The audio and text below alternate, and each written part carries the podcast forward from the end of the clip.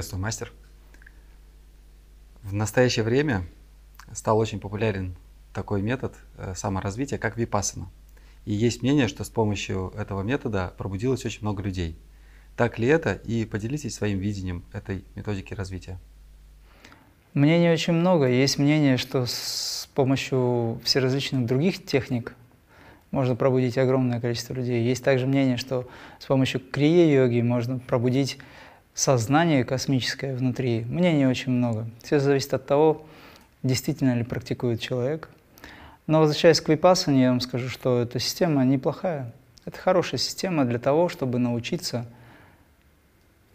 победить свое тело.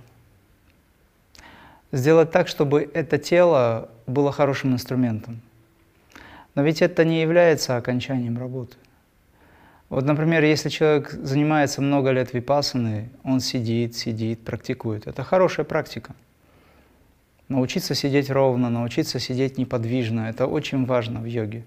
Потому что медитация, по сути, естественно, даже если человек не знает об этом ничего, не знает, как медитировать, не знает, как включить, скажем, э, специальные механизмы, не применяет науку, позволяющую войти в медитацию, о которой мы говорим как крия, он практикует, он сидит. И через определенное количество часов его сидения, если он в неподвижном состоянии, он может, естественно, войти в состояние созерцания глубокого, поэтому требуется долгое сидение, чтобы успокоить ум. Но и вообще, э, с точки зрения раджа йоги восприятия, где-то на девятые сутки может человек войти наконец-таки в медитацию, если он будет сидеть 9 дней. Просто сидеть. Человек, который ничего не знает, если он сможет высидеть 9 дней, он в конечном итоге может войти в медитацию. Но медитация – это же ведь только начало работы внутренней. Поэтому випассана не является методом, который даст освобождение вам. Единственный момент – это то, когда спонтанно случаются такие вещи, как освобождение или такое состояние, переживание глубокое – это говорит о том, что человек уже отработал в прошлой жизни практически все. Он просто сел, занялся випассаной, может быть, он ничего не помнил, не знал, ну, раз и случилось. Но это же редкий случай, единичный. Випассана является методом хорошим, который берет под контроль телесные функции.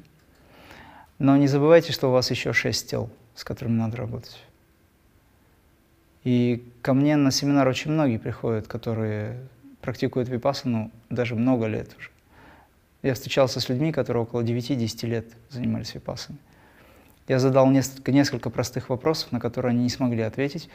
Не то чтобы я их пытался поймать на этом, нет. Просто я задал вопрос, что дальше? Там были личные вопросы. Должно быть развитие, должно быть внутренняя работа. К примеру, если, допустим, каким-то образом человек покидает тело, на этом випассана заканчивается. Когда мы говорим просто о теле физическом, это один момент. Но когда он покидает физическое тело, он входит в эфирное, астральное тело. Там другая випассана должна быть. Некоторые говорят, ну мы же формируем в себе волю. Все правильно, но должна быть тогда осознанность. И очень важный момент, когда вы занимаетесь вот этим направлением, вы должны тогда выполнять вот этот вот аспект випасаны на уровне астрального, ментального и каузальных планов. Если такая информация есть, то это хорошая практика. Если нет, то вы теряете время. Потому что когда вы из одного дома перейдете в другой, а там гораздо больше и интереснее, то надо будет изучать отдельно дом, отдельно другую библиотеку, к примеру, да, со всеми направлениями, системами и книгами, ну все, что там есть в этой библиотеке. Допустим, вы зашли в дом книги, и вы освоили всю эту литературу. Потом вам предлагают войти в совершенно другой дом, где книг гораздо больше, чем предыдущем. И они тоже нужны для освоения. Как это все освоить? Тоже требуется время.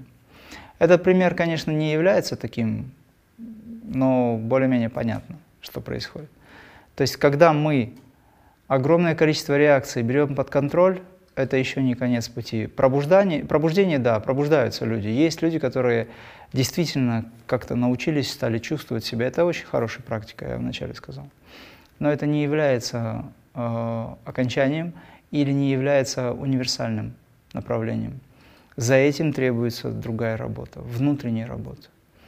Когда вы покидаете свой дом со, всеми, со всей библиотекой, вы оказываетесь в другом месте, там надо научиться себя осознавать. Мы же ведь говорим о том, что, допустим, нашим домом является Вселенная. И если нашим домом является Вселенная, то тогда вы должны понять, что из себя представляет этот дом, в котором вы находитесь. Сначала вы становитесь как бы частью Вселенной, потом вы осознаете, что Вселенная и вы едины и так далее.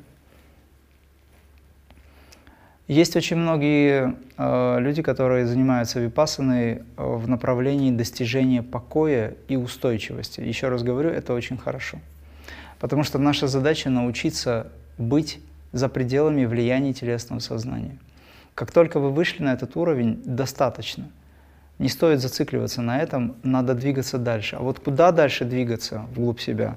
Каким образом двигаться? Здесь уже йога раскрывается. По сути, випассана – это элемент хатха-йоги. Но за хатха-йогой есть еще пратяхара, есть еще пранаяма-йога, пратяхара, дхарана-йога, так скажем, да, тьян-йога и так далее. То есть с этим же надо работать. На пути к этому высокому аспекту йоги есть очень много подводных камней. Опять же, их надо знать. Один из них, самый главный, в випасане, на что я обращаю внимание всех, кто будет слушать, если, допустим, кому-то интересно это. Очень важный момент. Идет подавление, идет насильственное подавление. То есть, когда вы добиваетесь чего-то одного, вы записываете противоположное – на каждое действие есть равное противодействие. Таков закон. Если вы совершаете движение вперед, то есть силы, которые пытаются преградить вам это движение. Это взаимодействие двух энергий. На эмоциональном плане происходит очень много изменений, которые потом записываются.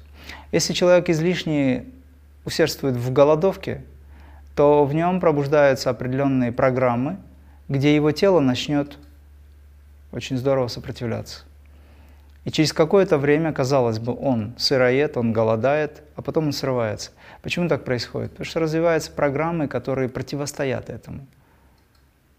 И с этим надо работать. Это противоречие, опять же, того же эго-принципа и так далее. Поэтому есть принципы подавления эмоций в випассане. И с этим надо будет отдельно уже прорабатывать.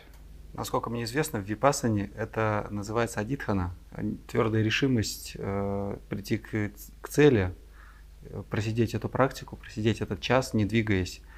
Но при этом там нет подавления и задачи просидеть каждый час, не двигаясь. То есть это лишь какие-то такие определенные элементы. Я понимаю, это зависит от понимания как вообще этого вопроса каждого человека в отдельности. То есть вполне возможно, что твердая решимость, она важна в жизни. У нас есть твердая решимость, это называется э, санкальпа, да, когда мы выставляем эту твердую решимость, и мы идем к этой цели. Но вы должны подходить к этому индивидуально. Есть больные люди, есть люди, у которых телесные программы очень доминируют. Есть люди, нельзя каждому человеку давать то, что дается всем. Это индивидуальный момент. И там, где он действительно нуждается в работе с какой-то телесной программой, он должен ее отработать, потому что он, если он ее, скажем так, прижал и сказал, оставайся там, у меня есть твердая цель, то эта программа, она накапливается. Эти все моменты, они потом в нужное время для них, да, они вылезут. Тогда, когда вы к этому не готовы. Они могут выйти совершенно непостижимым образом. Проще говоря, тогда, когда вы уже на финишной прямой, вдруг появляется отсюда, оттуда, и все это тормозит процесс. Требуется очень аккуратный подход к этому. Потому что мы работаем вслепую. Вот в этой практике люди работают, как правило, вообще йога, которая в современном мире дается, это работа вслепую. Ну, например, те же пранаямы тяжелые. Там тоже должна быть твердая решимость достичь цели, выполнить пранаяму, задержать дыхание, но это работа вслепую. Юктешвар, кстати говоря, учитель Йогананда, Юктешвар Гири, это Джняна Аватар был. он очень э, критиковал это. Это не научный метод. Он разрушает тело и сердце, в первую очередь, легкие. В целом он разрушает. Э, почему я сейчас объясню? Я на собственном примере, на собственном опыте все это прошел. Мы задерживали дыхание на очень долгое время. И у нас были режимы очень суровые. Могу сказать, что на, скажем, время в 36 шагов мы в течение 32 или 36 шагов мы делали мягкий вдох, долгий, представляете? А потом следующие 72 шага мы делали выдох. Это, считай, ты не дышишь. И так мы дышали около 40-50, а то и больше времени. То есть в течение вот этого времени почти час, ну или час, ты дышишь в режиме 36 вдох, 72 выдох. Это, считай, нет дыхания. И, конечно, чтобы на следующий день начать эту же практику, тело, оно сопротивляется. Ты выражаешь адитхану, идешь твердо решил, добиваешься этой цели, ты подавляешь. А в конечном итоге это рушит определенные духовные ценности, программы и так далее. Ты добиваешься одного, но очень многое теряешь. Поэтому здесь требуется подход очень серьезный, комплексный, и надо все учитывать. Но ведь такая практика, такая дитхана требуется не постоянно, она требуется в, в, ну, на ретритах, то есть в качестве интенсивной практики. После а этого человек практикует уже более спокойно, более свободно. Задай себе вопрос, а почему она требуется не постоянно? Ну, потому что, наверное, не может э, человек постоянно. В том-то и дело. В том-то и дело. Раз не может, значит и в этом с этим надо работать. А почему он не может, если йог должен мочь все?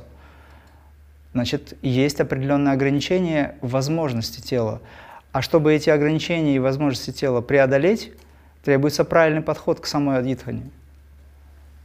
Если, я извиняюсь, если, допустим, ты знаешь механизмы, которые включаются в момент, когда а, тебе требуется перерыв, это значит, что это именно те механизмы, которые либо тебя останавливают, либо говорят тебе о том, это как маркеры, триггеры, да? триггерные точки, ну, какие-то, скажем, э, индикаторы того, что ты что-то не то делаешь. Их вообще не должно быть. Тело должно быть как энергия, энергия как тело. Никаких вообще не должно быть проблем, если вы практикуете любимую садхану. Какие могут быть проблемы? Садхана, она вас меняет. Вы потихонечку меняетесь, но никаких проблем не должно быть. Если они возникают, значит, с этим надо работать. Но не подавлять, либо не давать просто перерыв, э, это называется усвоение энергии. Не совсем так. Усвоение энергии по-другому происходит. Некоторые говорят, ну я день отдохнул, потом снова. С точки зрения стратегии это правильно, но с точки зрения работы вовнутри себя, да, внутренней работы, это не совсем верно, потому что он не знает, что происходит там внутри. А оно через 2-3 года может вылезти. Вот о чем речь. Голодный ген развивается у, людей, которые излишествуют в голодовках. Он легко это делает. Он голодает в неделю по три, по четыре дня, к примеру, там день ест, день ест. Это так вот привык. Я, говорит, себя хорошо чувствую. А потом, через некоторое время, отдаленные результаты приходят. В медицине есть понятие отдаленных результатов. Когда, допустим, исследование проводится, какой-нибудь вакцины, лекарства и так далее – требуется время в течение нескольких лет, чтобы понять, к чему может это привести. Никто же такие наблюдения не проводит в обычной жизни. Поэтому здесь а-йога – это вообще космическая система. Все, что связано с нашим вселенским телом, микрокосмосом, с этим нужно правильно работать. Поэтому я считаю, что випассана должна быть просто базовым, это мое мнение – Випассана должно быть, э, должна быть как система направления или там, какая-то практика, как отдельно взятая садхана для того, чтобы научиться человеку правильно использовать свое тело. Но в этом слове есть, в этой идее випассаны есть слово «правильно использовать». Ключевое – это правильно использовать. Это не просто сидение. Это работа с тем, что происходит с тобой. Это трансформация того, что возникает. Потому что наше тело – это совокупность всех тел – это совокупность сознания. Наше тело – это результат нашего разума. И все процессы, которые происходят, даже просто почесалось, это элемент работы разума с этим телом или выражение разума в этом теле. А так система очень хорошая. Но еще раз говорю, достигать духовных э, высот – это как фундамент. Вы можете это использовать. Но чтобы достичь этих высот, требуется внутренняя работа. А внутренняя работа, она, как правило, за пределами уже происходит. Мы говорим просто о немножечко о разных способах. Тогда уточняющий вопрос. Э, правильно ли я понял, что боль, которая возникает при длительном сидении, в ногах, спине у многих на випасане, это не та боль, которая, в принципе, не должно возникать этой боли при э, такой правильной духовной практике? Ну, либо вы научитесь, э, тело научите таким образом, чтобы оно вообще игнорировало, да, ну, то есть вы игнорировали боль. Это один момент. А есть другой момент – принятие этой боли. Что такое принятие? Это не терпение. Принятие – это понимание процессов, которые вызывают эту боль, и взятие под контроль. Это уже крия. Тогда боли не возникнет. Точнее, она может быть, но вы не воспринимаете это как плохо. Вот же в чем разница, что здесь вы терпите и учитесь терпению. Это хорошая способность. А я говорю о том, что нужно это трансформировать. Я говорю о том, что эту боль которая возникает, нужно принять. А принять ее можно тогда, когда вы понимаете, что из себя представляет эта боль. А в древних трактатах, например, говорится о том, что боль – это проявление Бога. И почему тогда она возникает? Но если это проявление Бога, в крие-йоге мы воспринимаем все как божественный процесс. Когда мы воспринимаем это как проявление Бога, тогда у нас не должно возникать проблем с телом. Потому что даже если оно болит внешне – то вы это принимаете как проявление Бога, и вы всецело доверяете этому процессу и полностью растворяетесь в этом. И тот, кто научился принимать боль, принимает энергию. Тот, кто научился усваивать боль или поймет, что есть боль, он поймет, что есть энергия. Видишь, другой принцип включается. В випассане как раз-таки есть этот элемент, когда происходит принятие всех ощущений, и боль это тоже такое же ощущение, как и любые другие. Это хорошо. По сути, у нас два типа ощущений. Одни, которые нам нравятся, ну, еще три, которые нейтральные, которые нам не нравятся. Ну да, ощущений много. И равное отношение ко всем им. Ну, это Випасана предлагает такой, такой подход. Все верно. Тогда надо будет еще глубже идти и понять, почему вообще, вообще она возникает, как она устроена, эта боль, где она начинается и вообще что это за энергия, которая выдает себя в виде боли. То есть с этим надо работать уже. То есть вы выходите на более эфирно-астральные уровни воспринятия. Потом вы доберетесь до того, что, оказывается, эта боль начинается в ментальном плане. Эта боль начинается в каузальном плане. Понимаешь, о чем речь? Она уплотняется и в теле проявляет себя как симптом. Ну да, и на какой-то стадии восприятия эта боль перестает существовать как боль. Она возникает просто как ощущение, к которому мы имеем равностное отношение, как ко всему остальному. Да, это при условии, что вы понимаете закономерность этого всего, и вы находитесь в процессе, когда вы воспринимаете это как самого себя, ну или как проявление Творца. То есть, проще говоря, у вас нет разделенности от этого. В данном случае в основном люди находятся в состоянии терпения, где есть отделенность. Я терплю эту боль. Боль отдельно, я отдельно, я терплю, я молодец, ну и так далее. А мы, я говорю сейчас о другом. Я говорю о том, что боль – это энергия, но ты и есть эта энергия. То есть это внутренняя очень тонкая работа. И подавление эмоций на первых порах, которые возникают, я еще раз хочу обратить внимание, это тоже элемент боли, только на более тонком уровне. Если с этим не работать, дальше практика будет стопориться. Потому что все элементы, которые возникают в процессе вашего сидения, долгого сидения, все события, все проявления тела, которые возникают, это работа с вашим сознанием. И это идет работа из э, сверхсознательного плана. Работа, которая запускает механизмы из подсознания, и вы на физический план выносите все это. Это работа разума, и с этим надо что-то делать. Просто взять и обратно его затолкать, скажем, в чулан своего сознания нельзя. С этим нужно работать. Ну, Випассана предлагает метод работы с этим как э, наблюдение и принятие так, таковым, какое оно есть, без э, реакции, по крайней мере. Но это же первый базовый уровень. Это же все на ментальном уровне происходит. Вы решение принимаете, вы наблюдаете. Это хорошая практика, еще раз говорю. Но это не значит, что вы это трансформировали. То есть если мы наблюдали какое-то ощущение, которое возникло, э, наблюдали его, не реагировали, э, но трансформации в этот момент не произошло. То есть да, вы просто не реагировали. Вы же наблюдаете Или прожили, ощущение. Дали этому быть, и оно исчезло.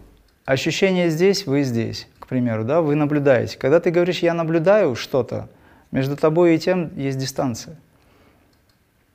Когда ты дистанцию сокращаешь через вот эту осознанность, то наблюдаемое исчезает. Остается тот, кто наблюдает. Но это нужно понять просто.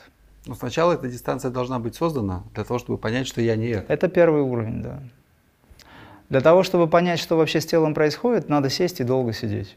Это есть випассана. Наблюдение за собой. Это, еще раз говорю, это хорошая возможность. Потому что человек должен научиться долго сидеть. И если он начнет шевелиться, это говорит о том, что в нем есть программы. С этими программами надо работать.